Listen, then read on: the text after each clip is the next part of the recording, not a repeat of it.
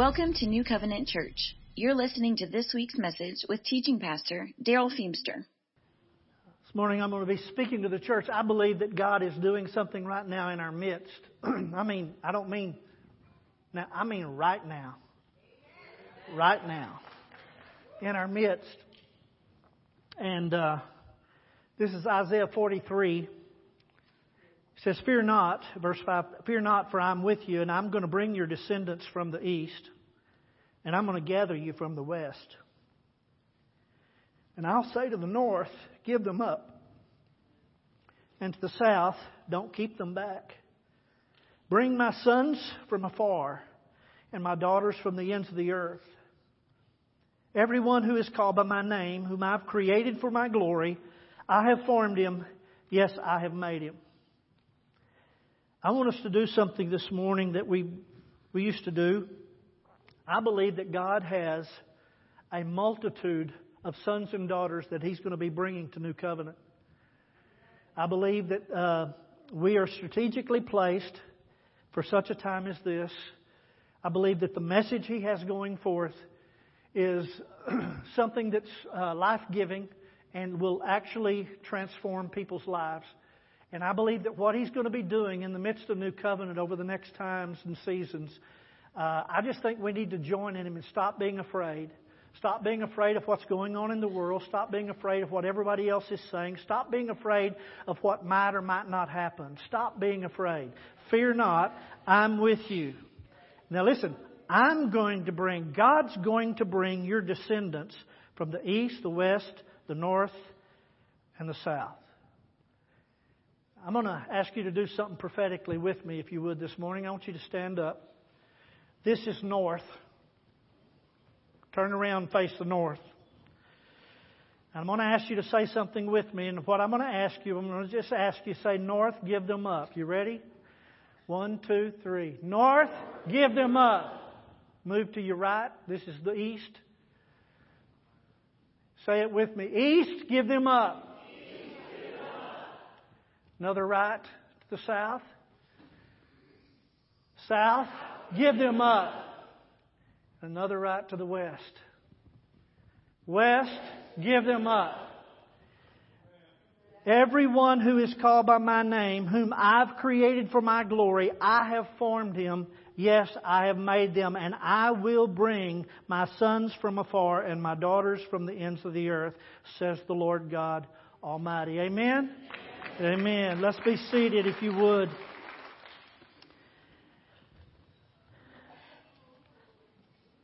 God is up to something. And it's good. Have you ever been up to no good? God's up to good. The world's up to no good. I've never seen a time when there's more degradation and division and lies and spin and crime and blasphemy and anarchy as we're seeing in our day. It's a dark time. It's a dark time, but let me tell you, God's got good news for dark times.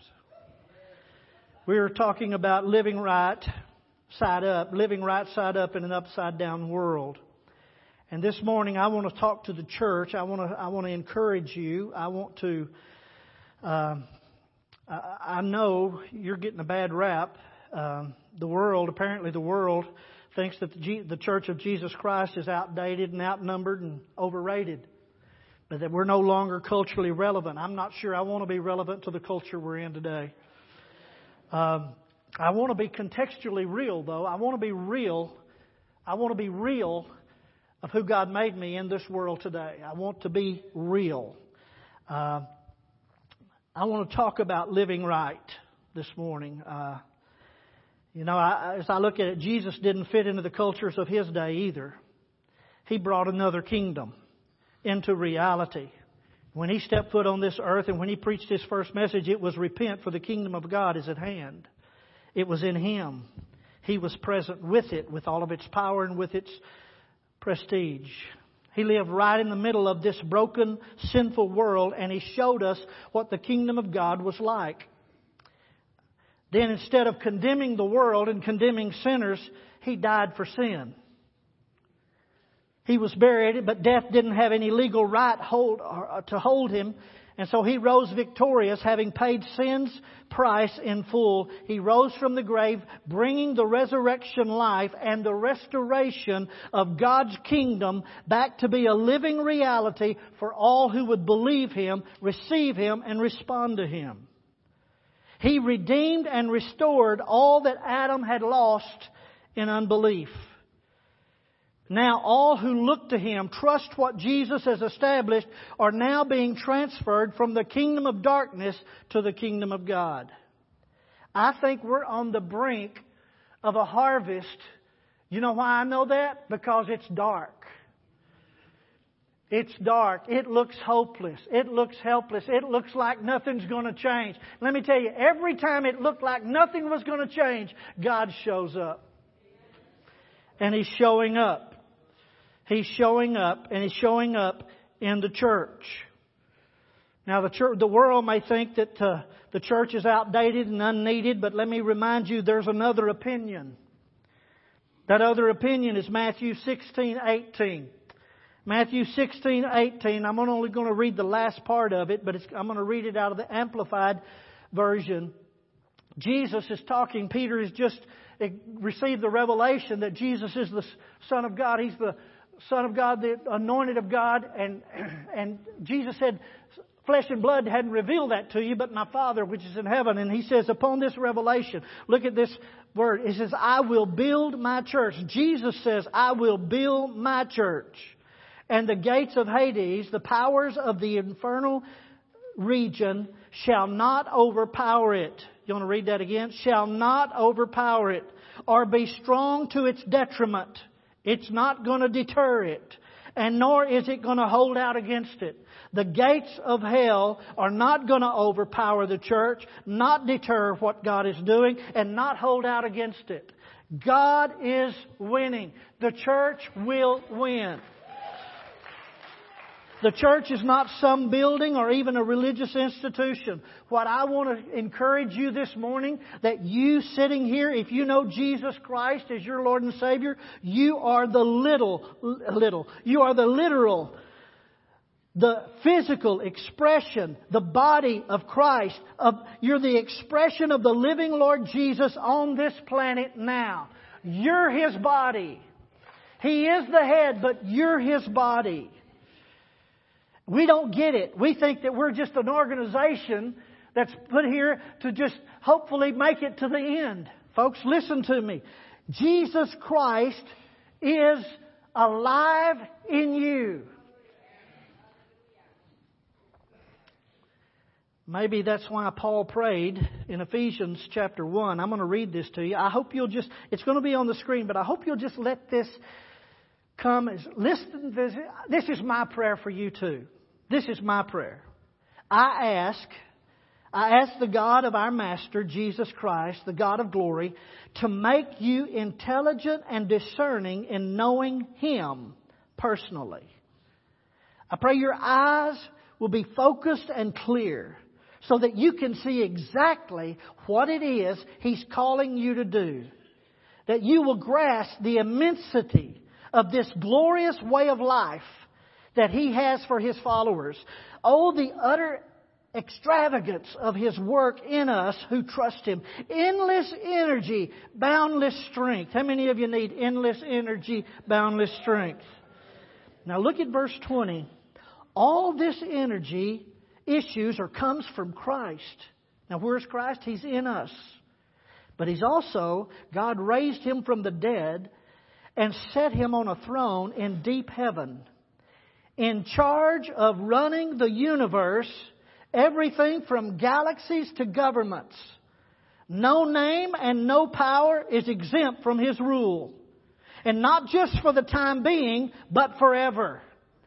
He's in charge of it all, has the final word on everything, and at the center of all this, Christ rules, is responsible, has taken full responsibility, that's what the word rules mean, for the church. The church, you see, is not peripheral to the world. The world is peripheral to the church. The church is Christ's body in which he speaks and acts by which He fills everything with His presence. Last week, I shared with you the revelation that God's giving me about the overall uh, drama, the overall story of the Scripture. That from Genesis to Revelation, from Genesis 1 to Revelations 22, it is one story, though it's made up of books, of 66 books that were written over a 1500 year span on three different continents. It is one story. And that story not only has a beginning and a middle uh, and a restoration, but it has an end. And that end is as certain as the beginning. And I want you to understand that you're a part of that story. It's one story of the drama of the universe, the Creator and His kingdom. God created. And what He created, He ruled over. And He gave it to man to rule, but He lost it by man's unbelief. And He restored it by Jesus' life, death, and resurrection. When Jesus, and we sang about it, it's true. When Jesus said it is finished, He didn't say it will be finished. He said it is finished. The kingdom was restored. Sin and death had been conquered. The kingdom of God has been given to the Son Jesus to rule over, and He's ruling over it now. The new creation, you are a new creation in Christ. That doesn't start someday. It started the day you trusted Christ. In fact, it started the day Jesus rose from the grave and poured out His Spirit upon all flesh. That's who you are. You're a new creation in Christ Jesus. Old things have passed away. Everything has become new. That's who you are. Jesus is not going to be Lord someday. He's Lord right now. He is ruling. The curse of sin and death is broken. Jesus is in charge of it all, and He has the final word on everything, and He has spoken. And we are alive in the reality of the restored kingdom, and we should be living in confident expectation that, of its fullness that's going to be displayed when Jesus comes back. But in the meantime, that's where we live right now, is in the meantime, the overlap of the ages. Sin and death and the devil are still here. And Jesus is Lord over all right now. And we live in that tension of the reality of sin and death and the devil and the reality of Jesus Christ as being Lord. He is right now Lord. And He has given into our hands His body, His feet, his church the responsibility to live out of the reality of that truth that Jesus is Lord in the midst of sin and death and sickness and Satan. And He's given us all authority to live that way right now. I'm so concerned that the church has bought the world's lie. You're no longer relevant, you're overrated, and you're outnumbered. Folks, listen. the church is not outnumbered, it has one Lord. And He has the final word on everything. So, He's inviting us to live in His story. Well, why, why doesn't Jesus just come back and wipe all them out and everything? Because God's not willing that any should perish. God so loved the world that God gave His Son Jesus that whoever would believe in Him would not perish, not be annihilated, not be cast into hell, but given everlasting, eternal life, given God's life. The reason we're in the meantime is God still wants the world to come to know Him. He wants to give the world a chance. It's time the church gives the world a chance. Listen to me. It's time we see the world for what it is. It's lost. It's dead. It's rotting. And you are the ones that are going to make the difference. That's what I want you to see this morning. Well, how do we do it? Jesus actually told us when he gathered, when the people gathered on a hillside to hear him teach for the first time. We call it the Sermon on the Mount. It was actually the inaugural address concerning the kingdom that he was bringing. In other words, if you read the Sermon on the Mount, Matthew 5 through 7, I want you to turn to Matthew 5 if you have your Bibles. Matthew 5 through 7, I want you to understand that that is a, that is a, an expression of the kingdom life that Jesus came to bring. It wasn't a, a, a commands for you to try to live it. It was the invitation for you to step in it with Him and allow Him to redeem you, restore you, and let you live it with His presence and help.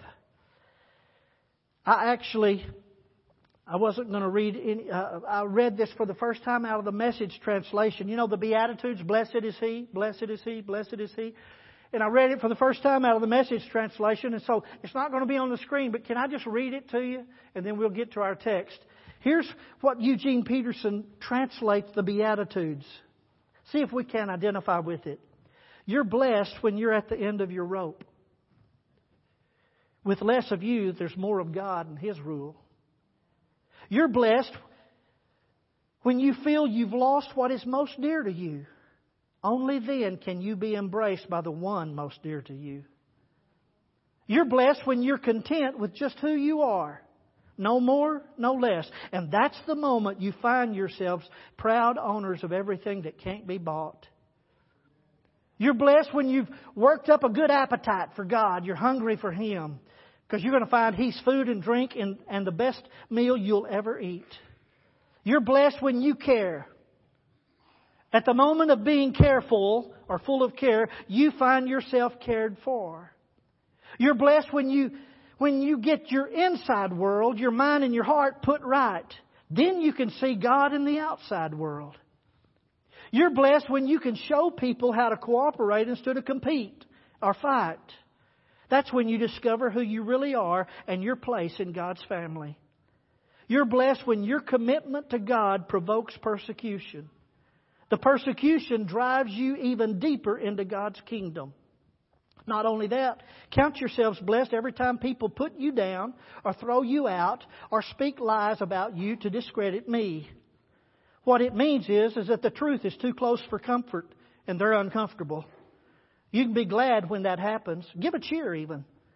For though they don't like it, I do. All of heaven applauds and know that you're in good company. My prophets and witnesses have always gotten into this kind of trouble. I want this morning to just encourage you to understand that God has made you into something absolutely unique and distinct from the world. You're different from anybody else in this universe. God has made you a part of His body. If you know Jesus Christ this morning, you are a part of His body. You're, the way I would like to say it, because I believe it's true, you're the flesh and blood of Jesus on this earth today. You're His body. Your hand, you're His hands, His feet, His love, His life. You're, you're the expression of it. Well, what does that mean? I want you to look, and this is in the New King James. It's the text is Matthew five thirteen through 16. Two things I want you to see this morning. You are the salt of the earth.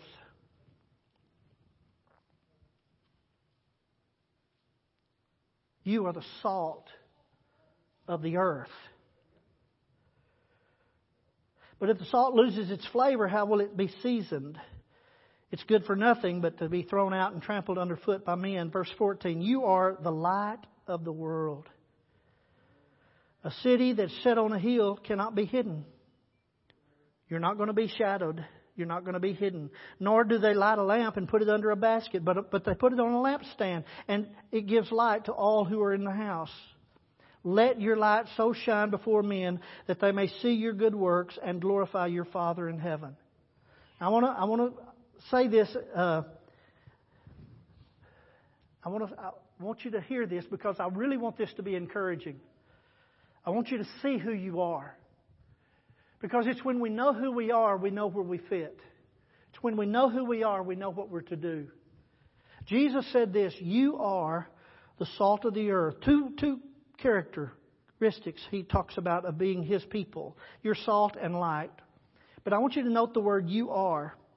You are, not might be. The verb used here for are is in the present tense indicative mood. You say, Preacher, I didn't need a, a language test. Listen, I think you'll like this.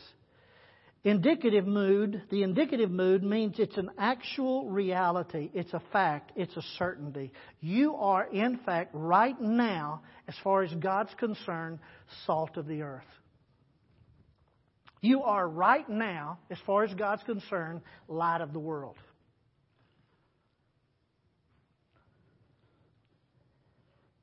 You are. The present tense means it expresses a constant condition to conti- be continually the lifestyle of every citizen of the king- kingdom every day of their life here on this earth. The present tense. You are right now in actual fact, and you will always be salt and light as far as God's concerned. Now, most of the times, how we hear that preached is you should be. You better be. We need to be. That's not what Jesus is saying. He's just finished telling these people that had all these struggles and all these things going on, even the persecution. And he said, You ought to just rejoice because this is who you are. You are right now, and you will forever be salt, light. What's salt? Salt. We think salt, I mean, how many of you salt your food before you taste it? Right? Me too. How many of you been told you were not supposed to do that? Yeah, me too. I do it anyway. Because everything tastes better with salt. I want you to listen to me. I believe that what God is saying to us is that we literally ought to be the spice of life as far as the world's concerned. We ought to be the happiest, most joyful. We ought to be most satisfied. We ought to be the one who is absolutely content with who we are and why we're here. Salt. Here's the thing you don't know about salt, but in Jesus' day, it was incredibly valuable. And I want you to hear my heart. You are incredibly valuable to this earth. You. Everybody said, you don't count, you don't matter you, you know, you're, you're way out, you're out of date, you're outnumbered. You're, listen, God says you're highly valued. Did you know that we get our word salary from the Latin word for salt? Our word salary comes from the Latin word salarius, salt. And the reason is, is because the salt was so valuable in the days of the Romans that they would literally pay their soldiers with salt. It was so valuable. It was better than having coins and better than having uh, other things that they might pay with. In other words, it was so valuable. I want you to understand this morning that you are so valuable to this earth right now. You say, well, who am I? You're salt. They paid the Romans salt. How many of you ever heard he's not worth his salt? Did you know that came from the Romans? Because if a Roman soldier would not fulfill his duty, he wasn't worth his salt. You are the salt of the earth, Jesus said. You're highly valued. Salt had worth, value, importance. Salt was a valuable because it was a preservative. It was it not only was exchanged as thing, but it was absolutely necessary. It was necessary in their day because they didn't have refrigeration. Salt became the means of preserving meat from decaying. It became the means, even the fishermen would uh, soak up, cover their, their fish, their catch in salt so it wouldn't spoil. The one Greek writer, I like this, he said that meat is a part of a dead body. Meat is a part of a dead body and will, left to itself, go bad but salt preserves it and keeps it fresh. So salt is like a new soul inserted into a dead body. The salt seemed to put a kind of life into it. Salt preserves what will naturally rot. Listen to me. The world, apart from Jesus Christ, will rot. It's dead in trespasses and sins. Why do we expect it to be better? We are the salt. We literally, it is, I believe with all of my heart, the world isn't worse than it is because the church is still on this earth. There is still the salt, the salt of the earth that's preserving, that's being rubbed into society. Even as bad as it looks, as, listen, it's nothing to what it could be without you. It's nothing. Perhaps in America we have the joys, we have the economy, we have the things that we have because there's been salt in America. But if salt loses its savor, there's the warning. Salt, valuable. It preserves. It seasons. It enhances the flavor. Everything tastes better with salt. Our society today needs salt. Also, salt will create thirst. If you eat something salty, what do you do? You get a drink. To be salty is to be faithful to, to live the life Christ is living through you, out of you, in the midst of this world, in such a way that you're faithful to God in the face of all the things of this world. And when you do that, listen, there's a world. You're the Bible. You're the only Bible most people are going to read. You're the salt. You're of incredible value, and you are the preserving agent, and you are the one who creates thirst in the world that says, I, I need what they have. But let me tell you this salt also irritates. Have you ever put salt on an ulcer in your mouth? How many of you know it heals, but man, it'll kill you in the meantime? It's a disinfectant. It, it, what I'm trying to I just want to paint a picture for you that you are so valuable to this earth right now that if you don't understand that, we'll tend to back off and say, well, does no good. Let me tell you, you're the good that's being done in this earth today. And God wants the whole world to get thirsty.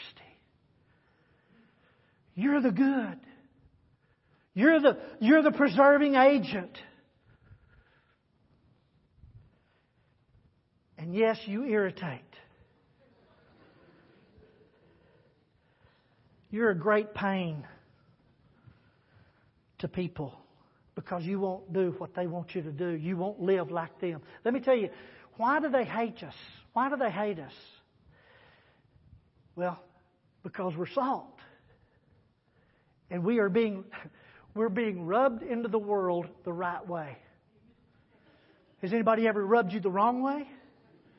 We're the church, and it, God is rubbing us into the world the right way as the healing agent.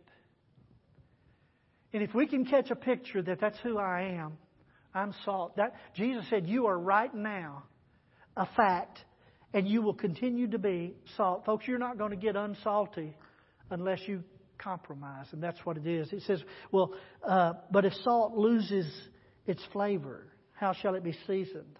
Now, I just tell you, sodium chloride uh, cannot lose its saltiness. It is a stable compound. But the word loses its flavor here. A strange Greek word. It, it translates tasteless, but but here in but the reality, the Marion, Mariono, however you say that, it literally means to play the fool. To not be who you really are to not be distinct. In other words, to be compromised. Salt in that day was rarely pure. Salt in Jesus' day was rarely pure because it was dug and transported, and it was such a high valued thing that oftentimes they would mix sand with it to get more money. And they would dilute the salt with the sand, but it looked, but it was so they could make a profit. Then there was also even the Dead Sea. We all the salt, but the salt down there is not pure either because it's mixed with all the minerals of the Dead Sea. And so what happens is they used to put salt underneath plates at the oven that they would bake in.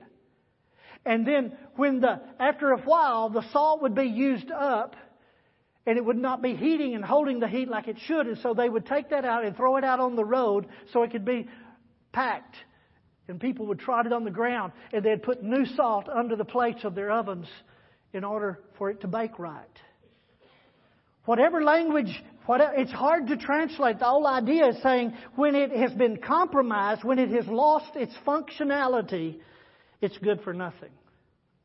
Folks, we can't lose what God made us to be. Can, don't compromise. Don't lose your place. Don't, uh, don't lose your purpose. I'm not talking about your purpose in ministry. I'm talking about your purpose in being a part of the body of Christ in this world, being salt and being light. Let me go on.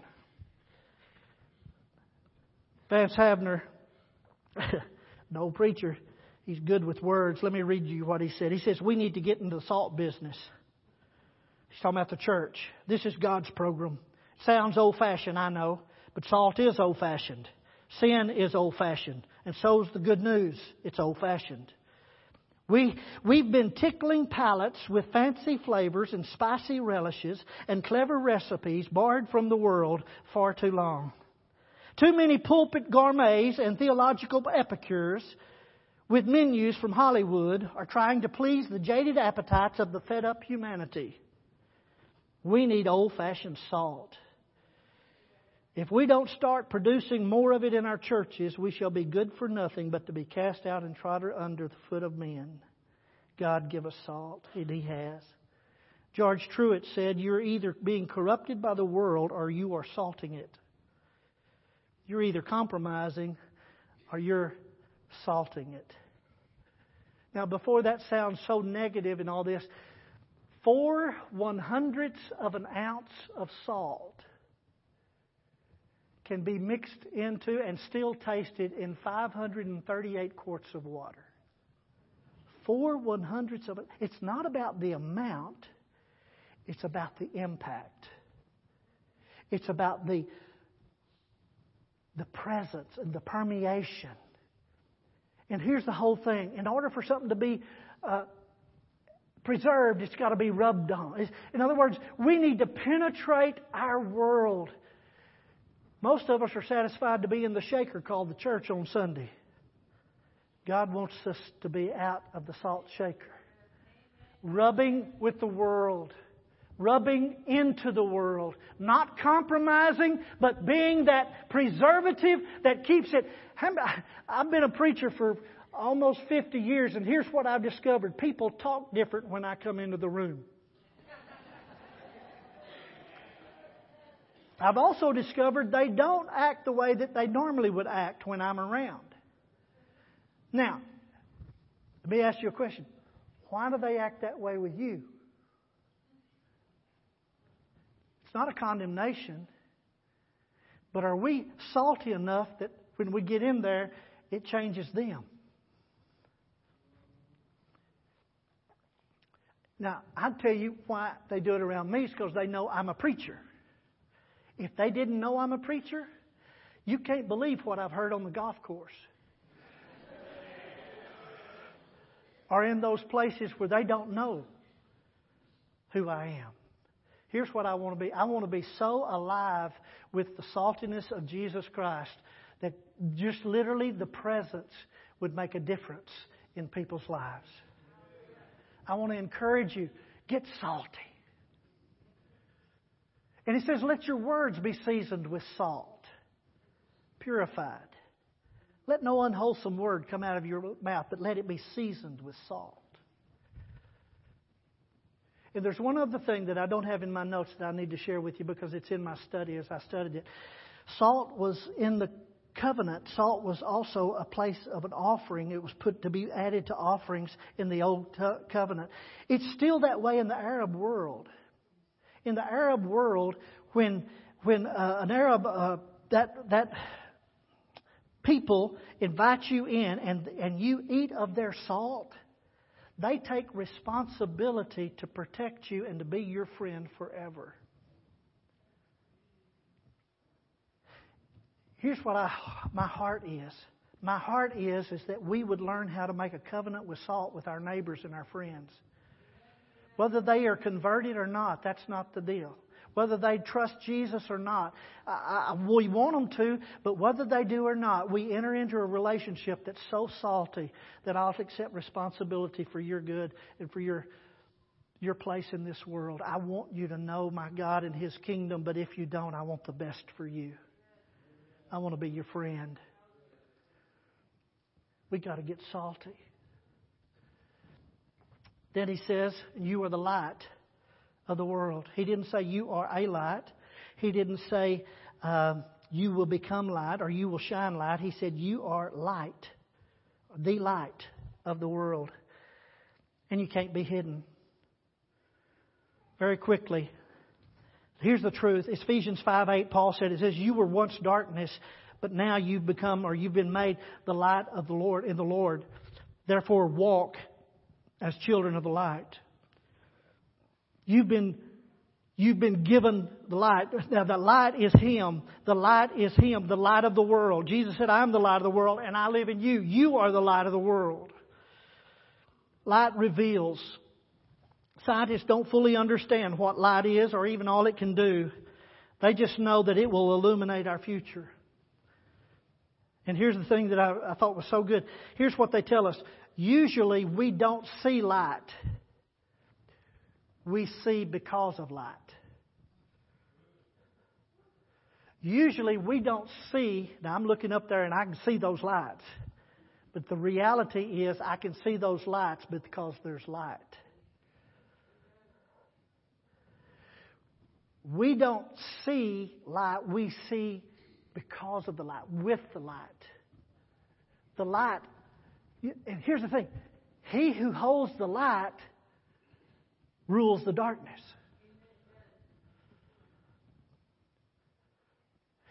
You can, most, most Christians I know are afraid of the dark. I don't mean the dark like blackness of night. I'm talking about the darkness that's going on in the world right now. Most of us are scared of the dark. We're scared it's going to overpower us. We're scared it's going to have its way in us. We're scared that we're really going to be defeated. We're scared of what might happen in the dark. People say, I'm not scared of the dark. I'm just scared of what happens in the dark. Listen to me. John John 8:12 says this. Then Jesus spoke to them again saying, I am the light of the world. He who follows me shall not walk in darkness but have the light of life. That means if you're not following Christ, you're walking in darkness. But it also means if you are following Christ, you have the light of life, and now you can walk right in the middle of the dark and light it up. You are full of light. Let it shine. Let it shine. How do I do that? With good works. God works. Let me tell you this about good works. Good works is just doing what you normally do with God's life on it. It's God works. You can do nothing without Him, so everything you do, as, as you trust Him, and as you rely upon Him, He's going to be doing that through you. And people are going to see that. So let it shine. You're not to be hidden. You're not to be, you're to be displayed. What, what salt is, it becomes invisible. What light is, it becomes visible. Let God use you to show. The other word is light, directs. It shows the way and exposes the dangers just real quickly, let me just say this. Uh, there's a story about there was one pitch black night, and this captain of a ship he spots a light dead ahead of him on a collision course with his vessel, and so he sends a warning and he says, "Change your course 10 degrees east." And there's a signal comes back to him that says, "Change your course 10 degrees west." The captain is enraged. And he says, I'm captain of the United States in the United States Navy. Change your course, sir. And the response came back, I'm a seaman second class, change your course, sir. Now the captain's furious. I'm a battleship and I'm not changing course. And then there was one last reply. I'm a lighthouse. It's your call.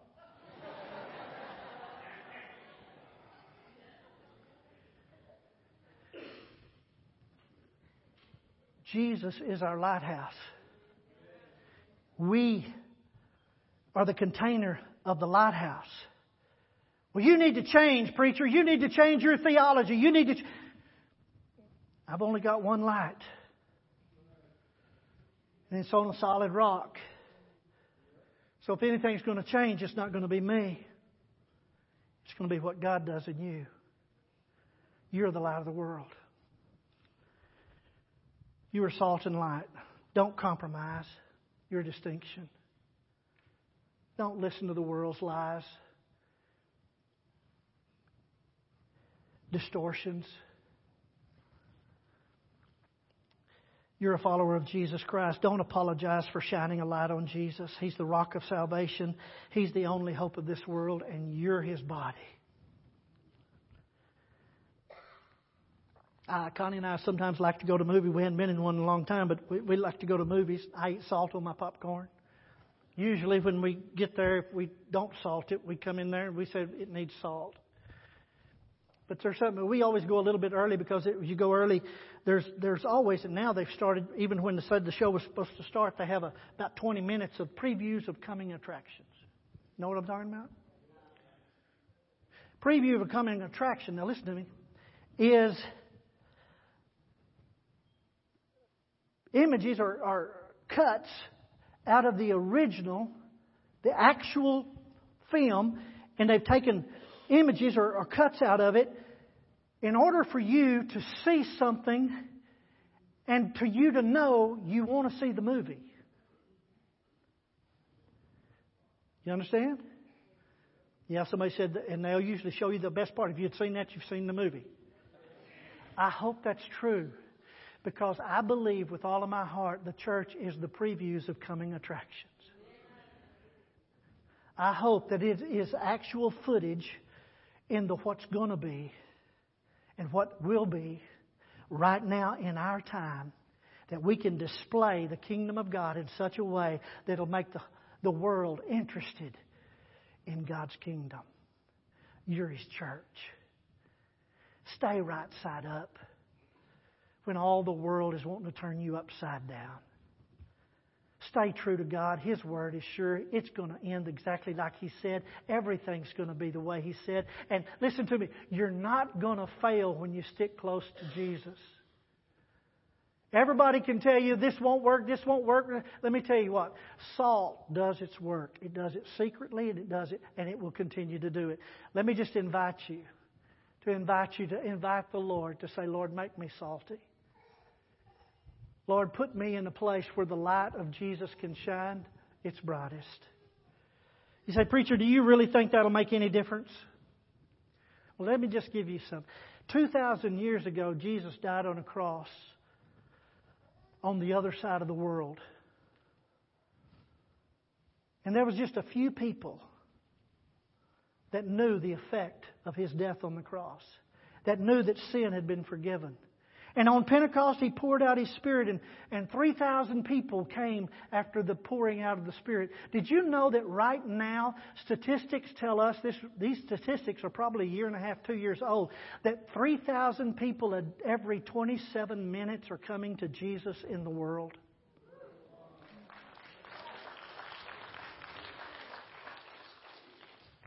Jesus died on the other side of the earth 2,000 years ago we're here in the central Texas on almost exactly opposite of that place. And we're in a building dedicated to His worship, reading His Word, encouraging one another to walk faithfully with Him and to serve Him until He comes back. And we're, we're just one church out of hundreds of thousands scattered across our nation. Does this work? Salt and light works.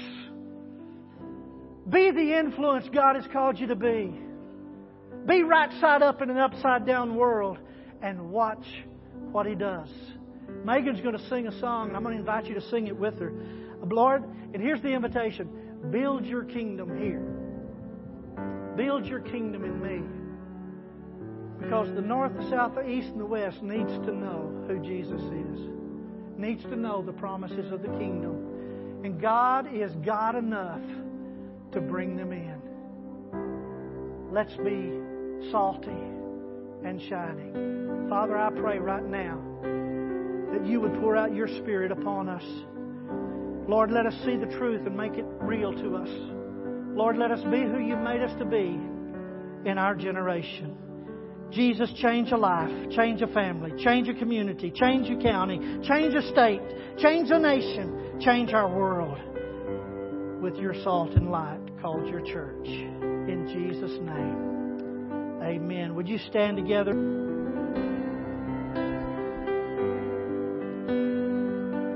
We indeed are the church together corporately. And it takes every single one of us doing what God's created us to do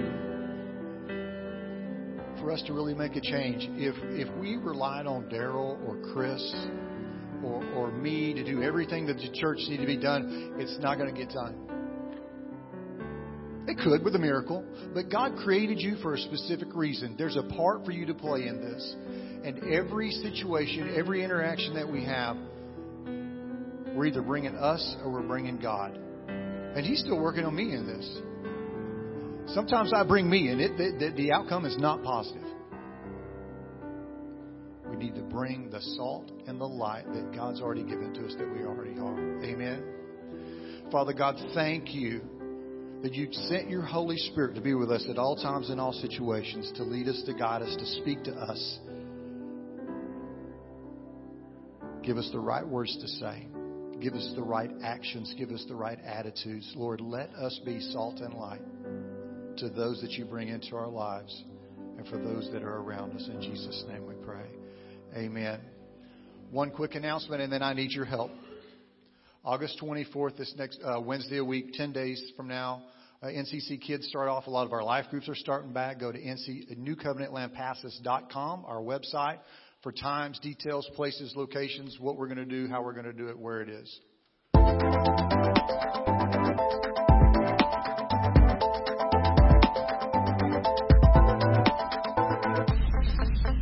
Thank you for listening to this week's message.